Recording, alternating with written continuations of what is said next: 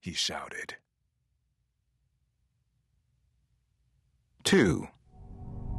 The mother, darling Ellie, sweetness and light, finally came running and screaming down the stairs for her Akata babies.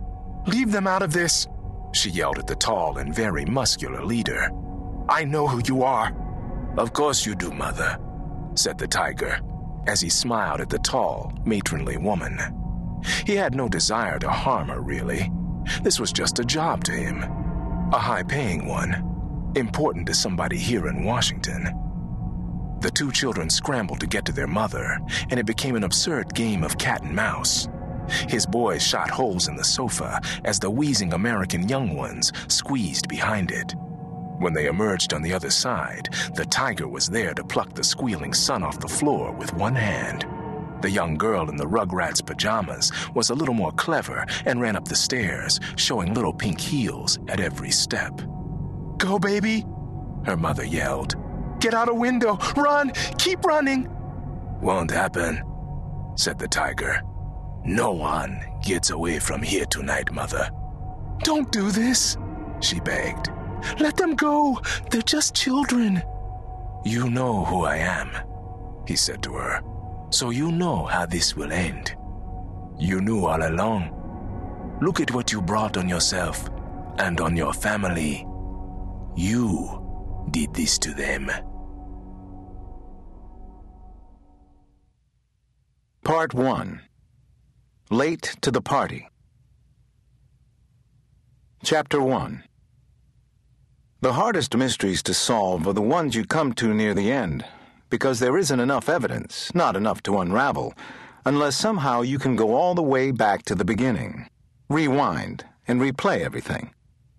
I was riding in the lap of comfort and civility, my Mercedes R350.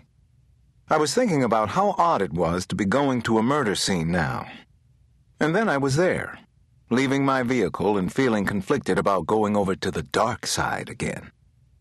Was I getting too soft for this? I wondered for an instant, then let it go. I wasn't soft.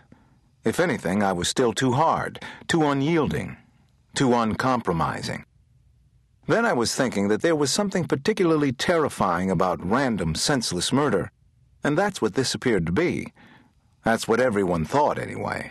It's what I was told when the call came to the house. It's rough in there, Dr. Cross.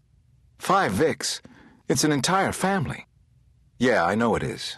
That's what they said. One of the first responders, a young officer I know named Michael Fesco, met me on the sidewalk at the murder scene in Georgetown, not far from the university where I'd gone as an undergrad, and which I remembered fondly for all sorts of reasons, but mostly because Georgetown had taken a chance on me. The patrolman was visibly shaken. No surprise there. Metro didn't call me in special at 11 o'clock on a Sunday night for run of the mill homicides. What have we got so far? I said to Fesco, and flashed my badge at a patrolman seemingly guarding an oak tree. Then I ducked under the bright yellow tape in front of the house. Beautiful house. A three story colonial on Cambridge Place. A well heeled single block just south of Montrose Park. Neighbors and looky-loos crowded the sidewalk, but they stayed at a safe distance in their pajamas and robes, keeping up their white-collar reserve. Family of five, all of them dead, Fesco repeated himself. The name's Cox. Father Reeve, mother Eleanor, son James, all on the first floor. Daughters, Nicole and Clara on the third. There's blood everywhere. Looks like they were shot first then cut up pretty bad and piled into groupings. Piled?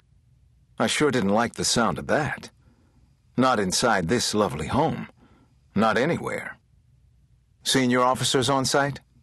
Who caught it? I asked. Detective Stone's upstairs. She's the one asked me to page you. ME's still on the way. Probably a couple of them. Christ, what a night.